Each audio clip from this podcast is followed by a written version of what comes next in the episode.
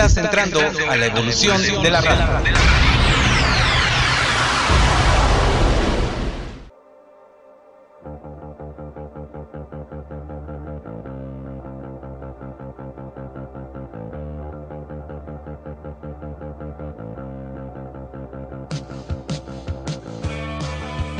Ya al iniciar.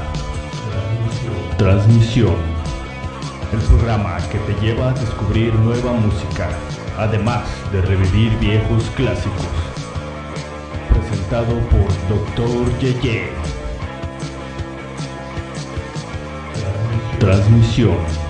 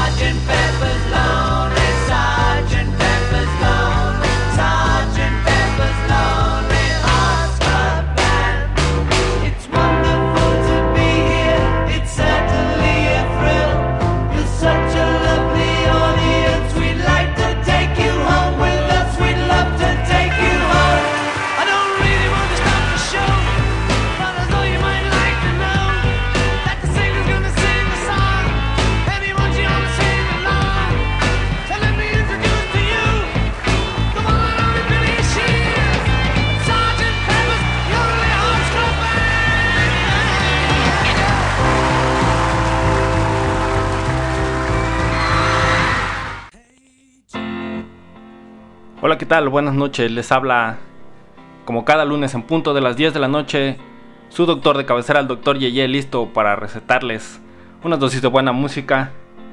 Y hoy, primero de febrero del 2021, es una fecha especial y por eso precisamente quería hablar de este tema. Que, pues, si vieron el post ahí en, a lo largo del día en las redes sociales de Frecuencia Evolutiva, que por cierto, eh, están invitados, más que invitados a seguirnos. Si nos encuentran en Facebook como Frecuencia Evolutiva, en Instagram igual como Frecuencia Evolutiva y en Twitter. Ahí en los tres como Frecuencia Evolutiva nos encuentran, estamos en contacto siempre al pendiente de todos ustedes. Y pues para que estén enterados ahí de las noticias, las novedades y de todo lo relacionado con esta frecuencia evolutiva, la frecuencia que evoluciona contigo, con todos ustedes. Entonces les comentaba que hoy es una fecha especial por ser primero de febrero.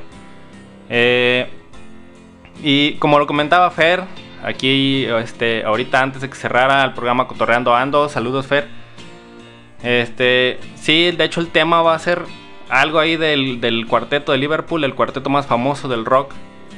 Pero no es tanto, o no, no es como una visión ahí muy general de ellos, sino más bien que nos vamos a enfocar en, en un álbum en particular de estos muchachos, que es precisamente el álbum de El Sargento Viviento, sí, que es sería como el nombre traducido ahí en español. Eh, o la banda pues del Sargento Pimiento y el, y el Club de los Corazones Solitarios. Y es este, quise hablar de eso precisamente en esta fecha porque, bueno, el álbum no fue lanzado en esta fecha, de hecho ni siquiera cerca en esta fecha, pero hoy, primero de febrero de 1967, allá por aquel año de 1967, fue lanzado el primer sencillo de este álbum que es justamente la canción con la que abrimos el programa del día de hoy, que es justamente la que lleva el mismo nombre que el álbum, que es Sgt. Pepper's Lonely Hearts Club Band. Sí, este álbum que vino a revolucionar toda por completo la forma de hacer y de grabar música en aquel entonces. Y este y que ha sido una influencia importante en muchísimas bandas, de hecho incluso se considera como un un iniciador, digámoslo así, de lo que podría considerarse ahora como el rock progresivo. Eh, influyó de gran manera en aquel entonces en el rock psicodélico que fue muy popular, por ejemplo, ya a finales de los 60s y principios de los 70 y todo derivó precisamente de este álbum, del álbum del Sargento Pimiento de, de Beatles. Sí, este álbum este, fue grabado en un periodo de unos 129 días aproximadamente y fue publicado el primero de junio de ese mismo año de 1967 en el Reino Unido y al día siguiente en Estados Unidos. Sí, este, pues este álbum, como les decía, dio como un giro muy uh, radical de lo que venía haciendo el cuarteto de Liverpool, porque se alejó bastante de este pop rock convencional de, de aquella época y que incluso pues ellos mismos hacían, ¿verdad? Y que, y, y que incorporó este, elementos muy poco comunes y muy divergentes en sí a, a, a, la música que ya venían haciendo de Beatles, como lo es la música india, la música psicodélica, lo que platicamos hace un minuto, y, este, y pues lleva ahí por ahí algunas influencias sinfónicas.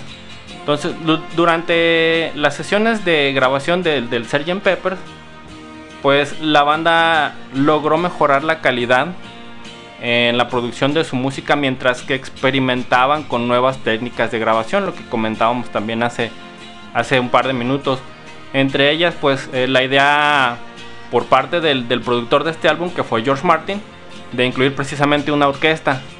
Sí, la incluso la portada del álbum ha sido una de las más emblemáticas en la historia de la música.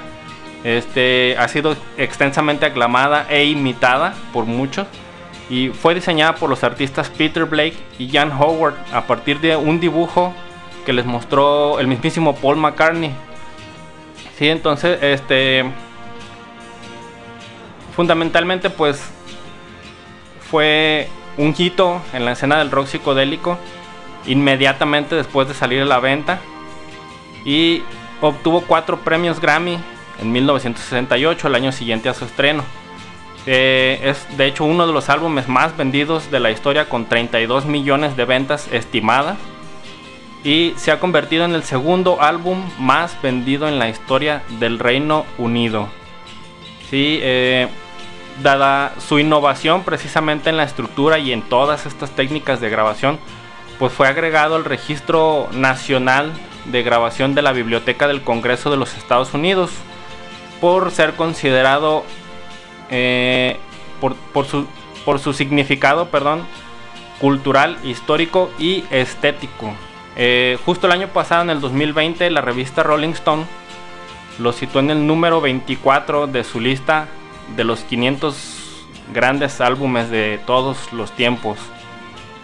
Y este, bueno, ahí hablando pues un poco de números y, ahí como que a grandes rasgos la historia de este disco este, pues podemos ver que ha sido precisamente uno de los discos más increíbles, que no solo, que no solo lo digo yo, ¿verdad? Y creo que cualquier persona que se jacte de tener un buen oído ahí para la música les puede decir lo mismo.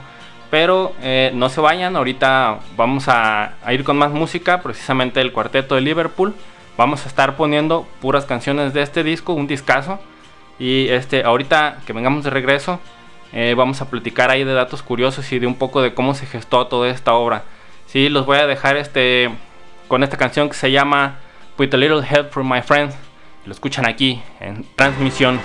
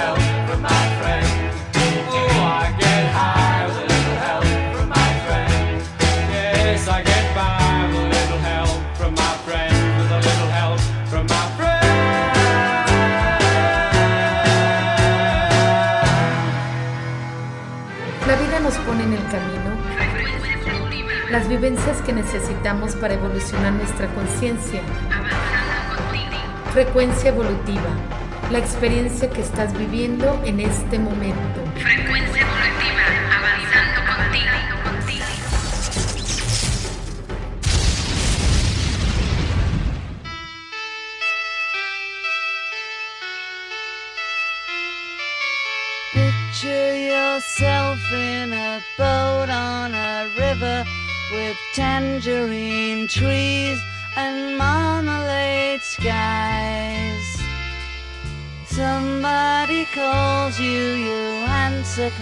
Slowly. A girl with kaleidoscope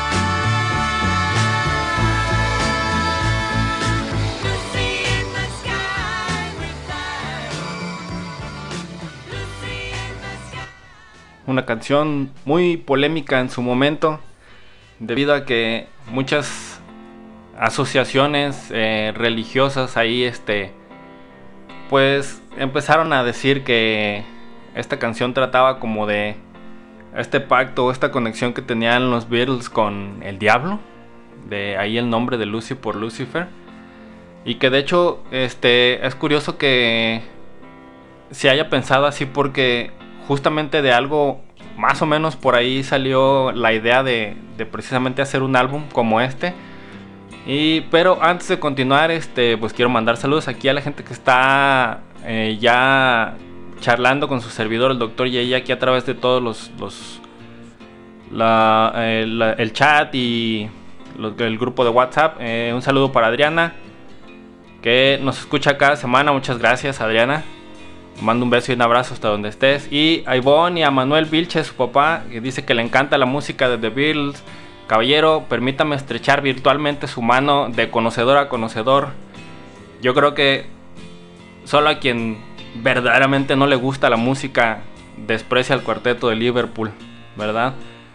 Eh, entonces les decía, este, que quería platicarles un poquito de cómo se gestó aquí la idea de hacer un álbum eh, tan conceptual como este y, y cómo está de alguna manera ligada ahí con algunos grupos eh, religiosos. Este, esto se suscitó ya por 1966 cuando los Beatles estaban, se encontraban de gira ahí por Filipina. Y este, el grupo fue invitado justamente por la primera dama de- del país, que, que se llamaba eh, Imelda Marcos, que era la primera dama en aquel entonces, que los invitó a un desayuno en el Palacio de Malacañán. Sí, la invitación este, pues, fue cortésmente rechazada por el manager del grupo, eh, Brian Epstein, se llamaba, debido a que pues, The Beatles tiene o tenía pues esta política de no aceptar invitaciones presidenciales. Entonces, sin embargo, pues el régimen presidencial se ofendió bastante con este rechazo, por lo que pues el grupo tuvo que escapar literalmente del país este en medio de ahí de algunos disturbios. Entonces, este, sumado a eso, al, empezar la gira por Estados Unidos ahí a mediados del 66, este, viene esta parte que les comentaba que The Beatles fueron recibidos por organizaciones religiosas que estaban extremada- extremadamente molestas este, y, que fueron, y que fue provocado precisamente por una declaración que hizo John Lennon por ahí de marzo de, de ese mismo año, en el que eh, textualmente él dijo que The Beatles eran más populares que Jesucristo.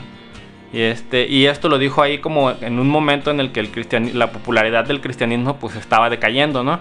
Entonces el, el odio de, hacia The Beatles por parte de estas sectas religiosas estadounidenses específicamente pues llegó hasta el punto en el que amenazaron con dispararles, este, pues hacían quemas ahí de álbums en el grupo, en las afueras de estadios y, y cualquier cosa así que pudieran como utilizar para intimidarlos, ¿no?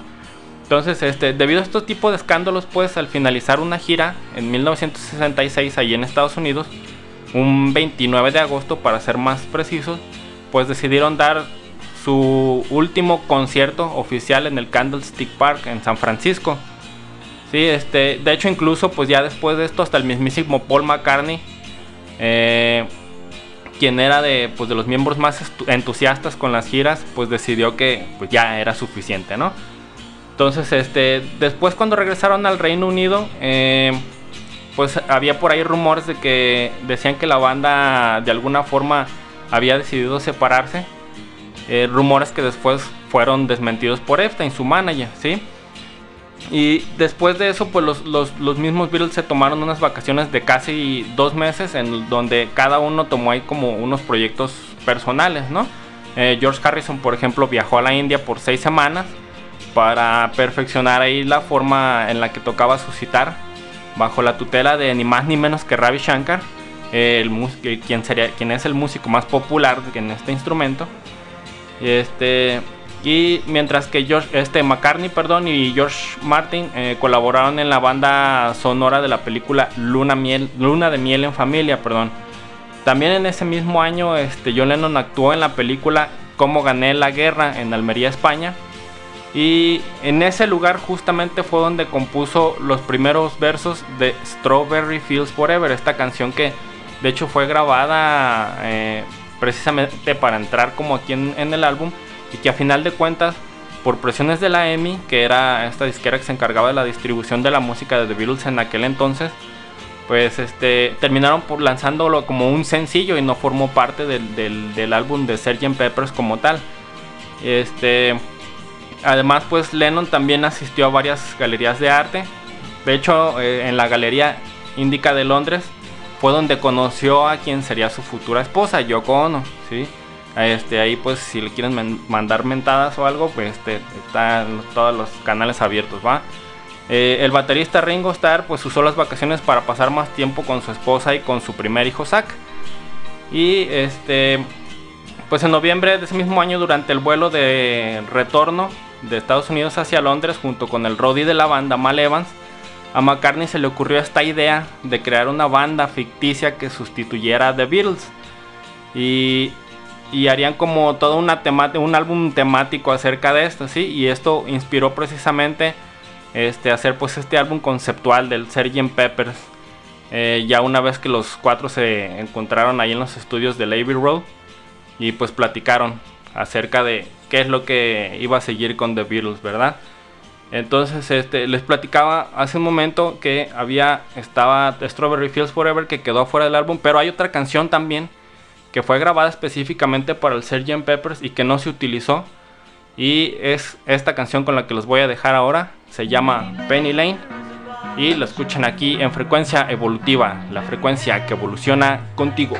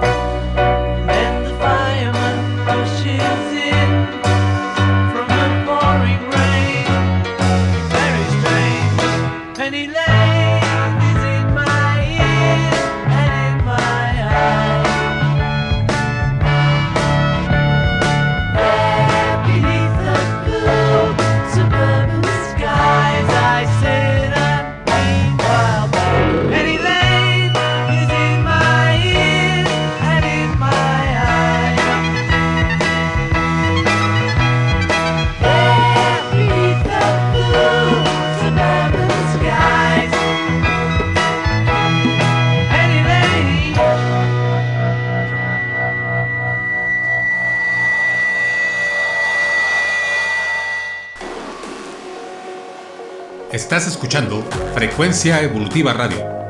Síguenos a través de la web en frecuenciaevolutiva.com y también por nuestras redes sociales en Facebook, YouTube, Instagram y Twitter. Frecuencia Evolutiva Radio, la frecuencia que evoluciona contigo.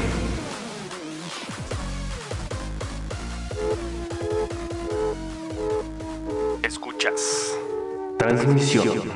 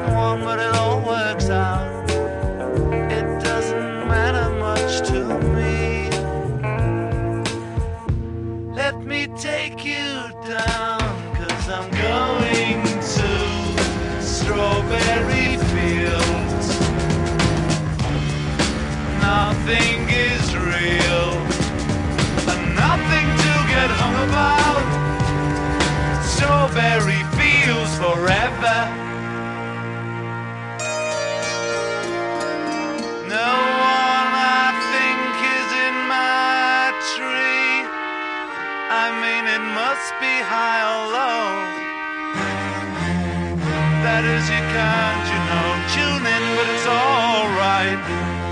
That is, I think it's not too bad.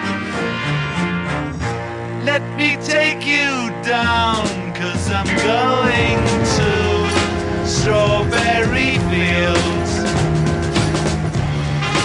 Nothing is real, and nothing to get hung about.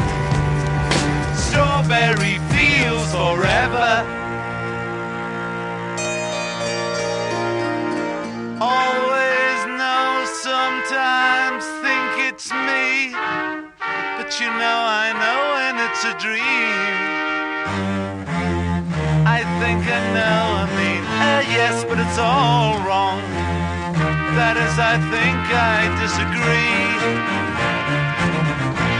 Let me take you down, cause I'm going to Strawberry Nothing is real, nothing to get hung about.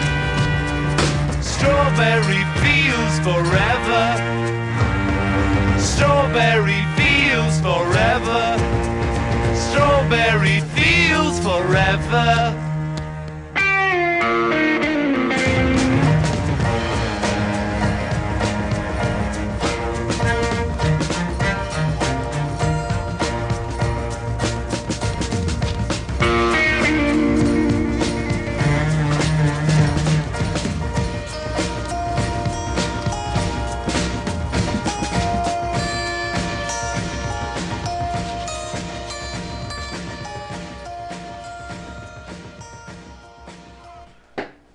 Estuvieron estos dos sencillos que como platicábamos anteriormente, pues no sé, por alguna extraña razón no se incluyeron en, en el álbum y que de hecho incluso este, eh, justamente el productor George Martin y, y Brian Epstein, el, el manager de la banda, comentan que para ellos es- ha sido pues como el peor error que han cometido en la vida el hecho de no incluir estas dos tremendas canciones en ese pedazo de álbum, ¿verdad?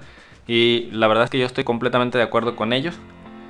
Eh, creo que el disco hubiera sido, digo, el disco es completísimo, pero hubiera sido la cereza sobre el pastel tener este par de canciones ahí. Eh, especialmente esta última, Strawberry Fields Forever, ha sido de las canciones ah, más victoriadas y más versionadas de los Beatles. Hay por ahí alguna, creo que la que la mayoría de nosotros recordará eh, más este, fielmente será como esta versión que hicieron los fabulosos Cadillacs en español, que es una versión bastante buena, la verdad. Este. Ah, quiero mandar saludos a, a Rosa, que dice: Gusto en escucharlo, doctor Yeye. Muchas gracias, Rosa. Saluditos hasta allá, hasta donde estés. Este, y a Héctor, que dice: Extraordinario programa con la mejor disertación de los virus. Muchas gracias, Héctor. Un abrazo, hermano, hasta allá, hasta donde estés. Gracias por estar escuchando. Y este, pues retomando aquí un poquito el tema del álbum que estamos platicando, este emblemático Sargento Pimiento. Eh, este, pues nos quedamos en esta parte en la que The Beatles habían decidido pues hacer como esta banda ficticia porque estaban cansados de las presentaciones en vivo, ¿sí? Este, de hecho, citando así las palabras de John Lennon decía que estaba cansado de tocar en público.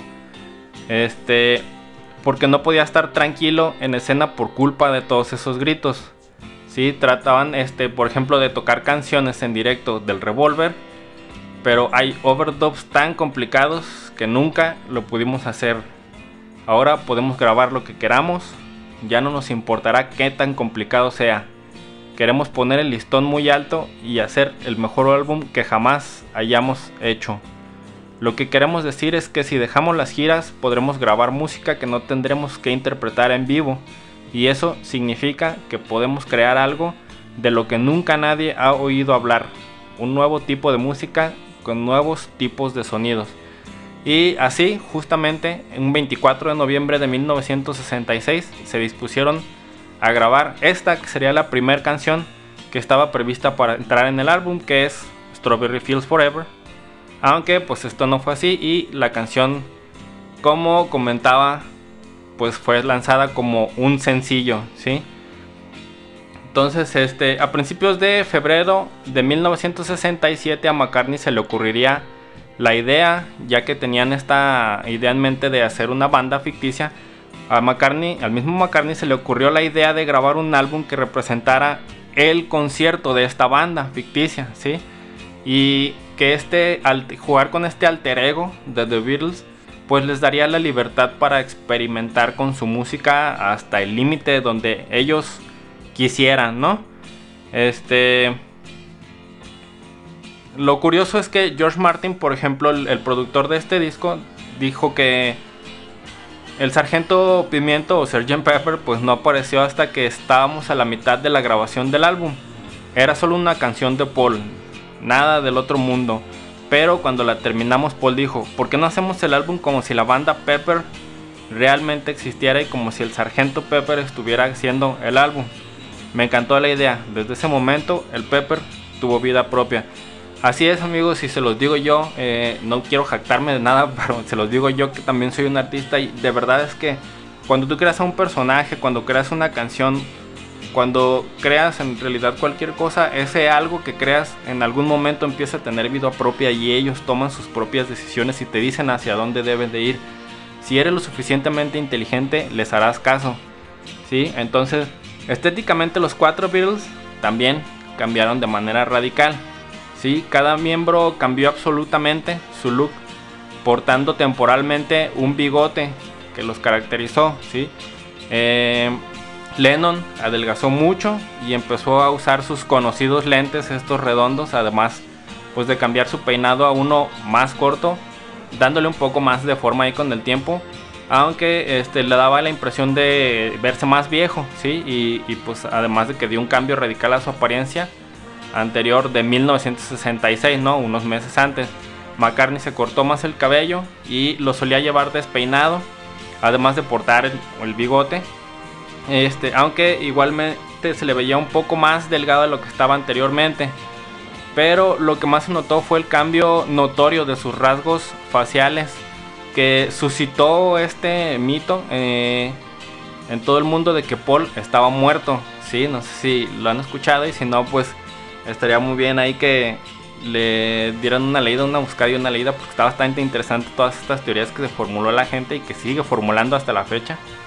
Este, Harrison se dejó crecer la cabellera y se le veía un poco más cambiado de la cara, seguramente por las drogas y las adicciones que tenía en aquel entonces. Eh, Ringo Starr no cambió mucho, simplemente pues eh, se despeinaba un poco más el cabello y este pues se dejó crecer el bigote, ¿no? Eh, y esto lo hicieron como para adentrarse ahí un poco en el papel de la banda del Sargento Pimiento, ¿sí? Se dejaron también crecer las patillas.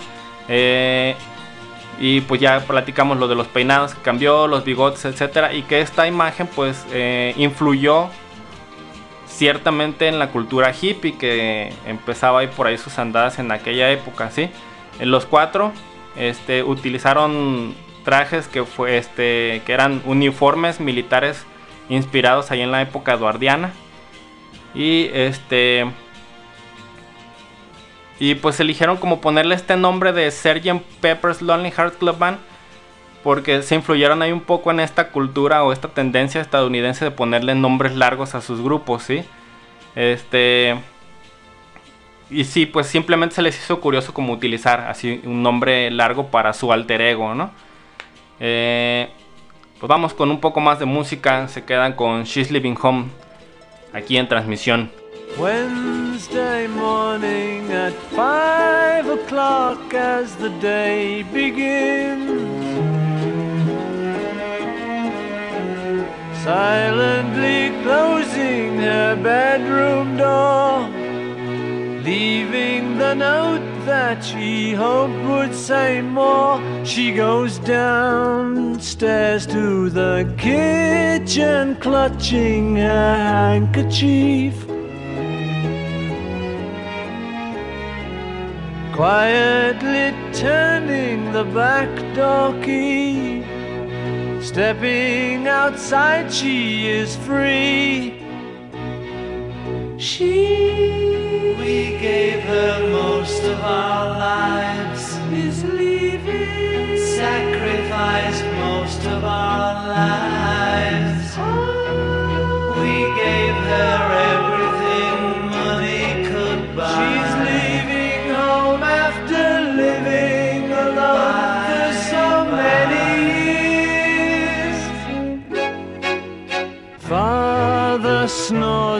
his wife gets into a dressing gown. Picks up the letter that's lying there. Standing alone at the top of the stairs, she breaks down and cries to her husband, Daddy, our baby's gone. Why would she treat us so thoughtlessly? How could she do this to me? She, we never thought of ourselves. Never a thought for ourselves. We struggled hard all our lives to get by. She's leaving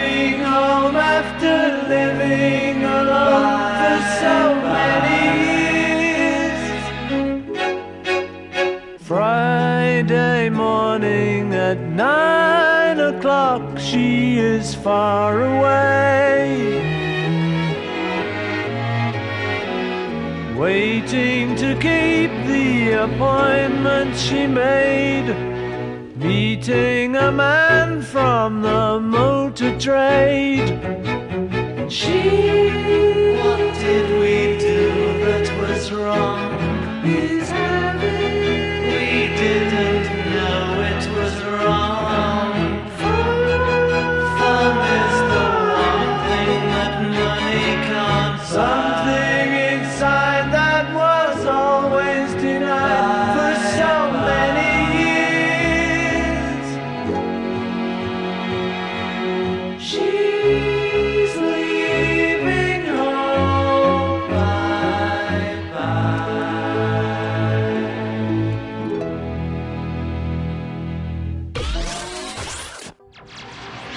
Frecuencia Evolutiva Radio.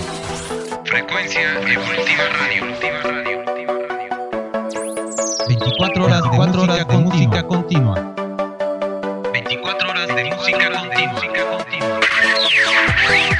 La frecuencia que evoluciona contigo. La frecuencia que evoluciona contigo. Frecuencia Evolutiva Radio. Síganos, en www.frecuenciaevolutiva.com.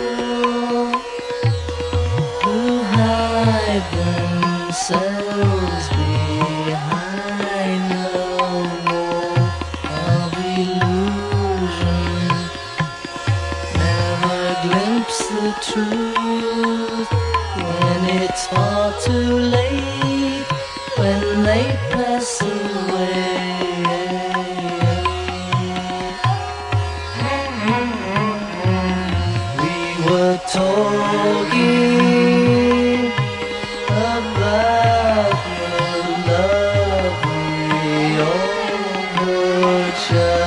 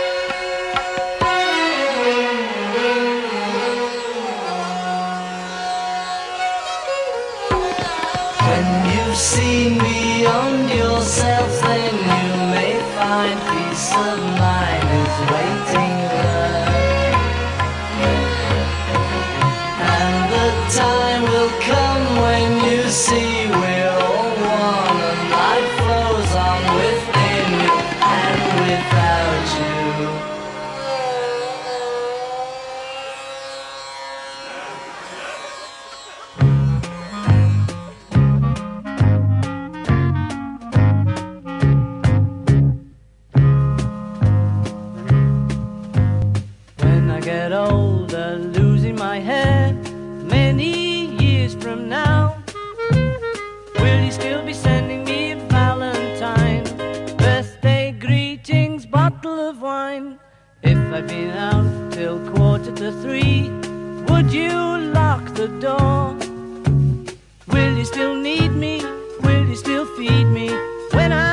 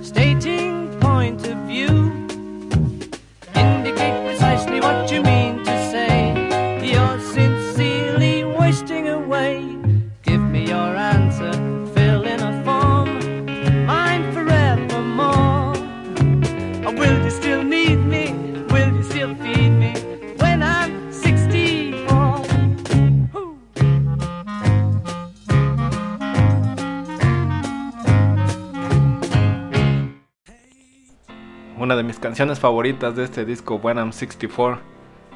Qué rica está, ¿verdad? Y bueno, ya estamos casi por terminar el programa, pero no quería irme sin antes, este, pues platicarles un poco así. Yo les comentaba que este álbum había sido una gran influencia, este, tanto musical como técnica en todo, en toda la música en general.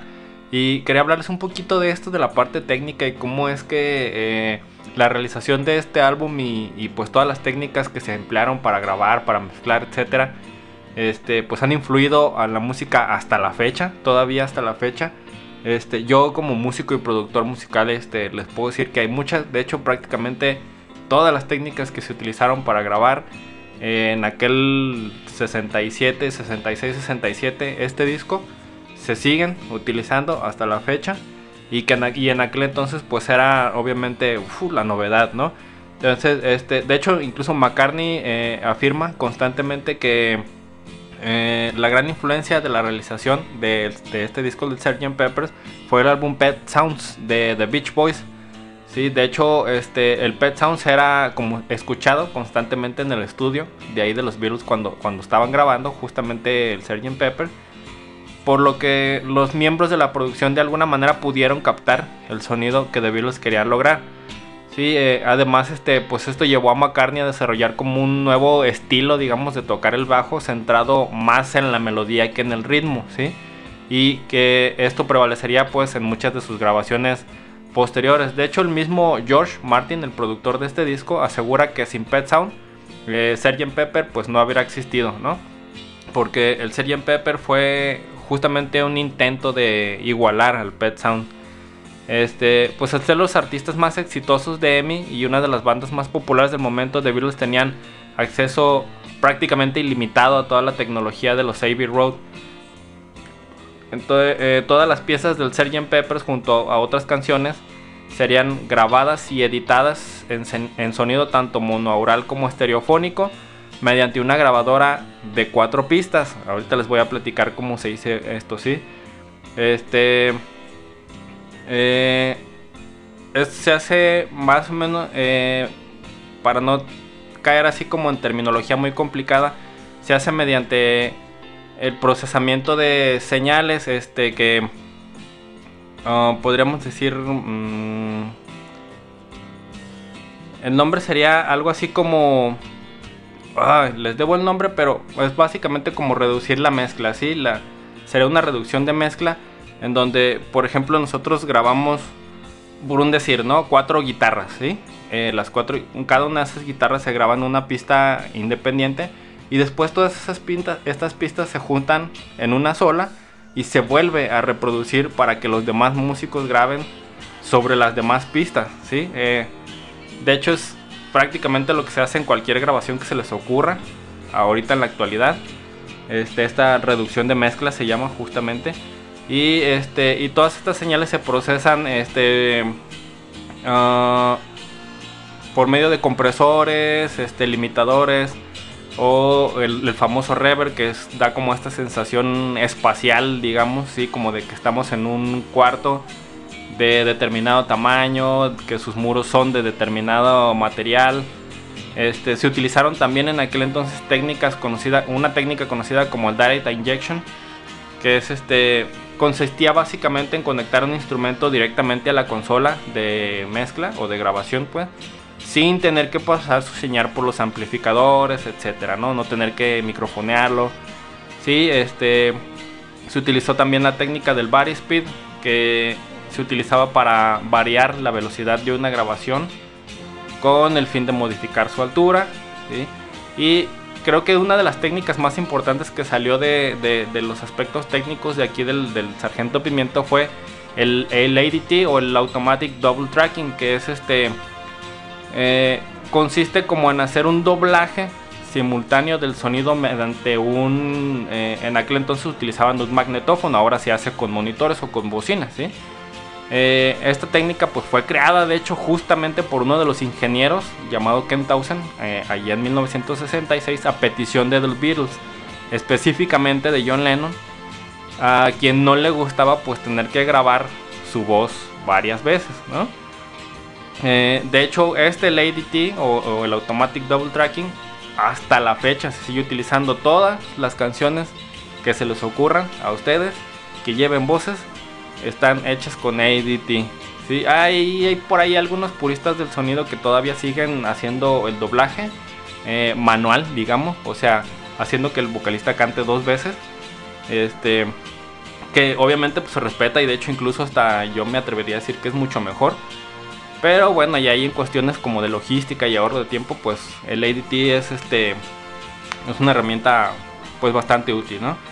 Eh, pues ya solo me queda despedir el programa. Eh, les recuerdo que así como este, nos escuchamos aquí todos los lunes en punto de las 10 de la noche con su doctor de cabecera, el doctor Yeye, que viene siempre cada semana listo para recetarles unas dosis de buena música. Eh, les recuerdo nuestras redes sociales en Facebook, Twitter e Instagram, Frecuencia Evolutiva. Y este, les recuerdo también mis redes sociales personales. Me encuentran en Facebook como Dr. Yeye y en Instagram y Twitter como arroba CD César Bernal. Visiten también la página www.frecuenciaevolutiva.com para que estén ahí al pendiente de todas las novedades y todo lo que se viene en esta su frecuencia, la frecuencia que evoluciona contigo. Nos escuchamos la próxima semana. Adiós.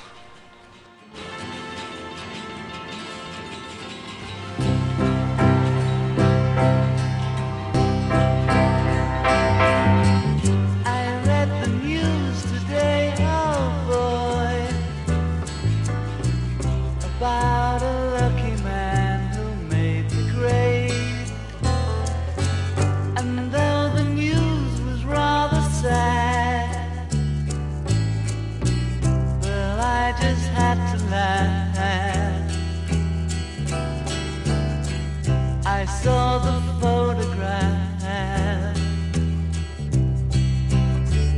He blew his mind out in a car. He didn't notice that the lights had changed. A crowd of people stood and stared. They'd seen his face before. Nobody was really sure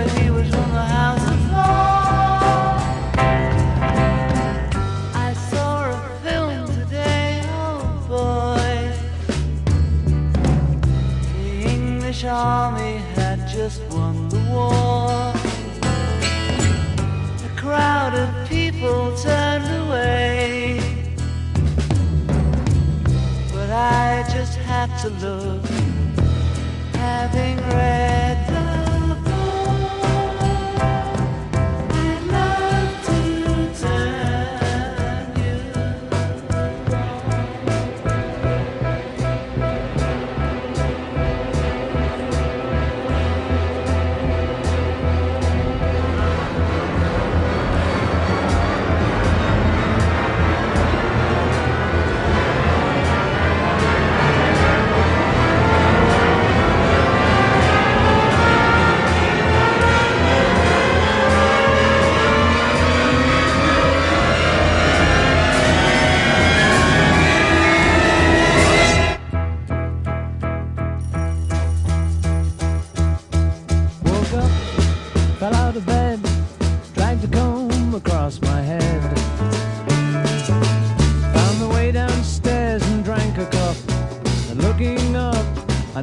I was late. Found my coat and grabbed my hat. Made the bus in seconds flat. Found my way upstairs and had a smoke. And somebody spoke and I went into a dream.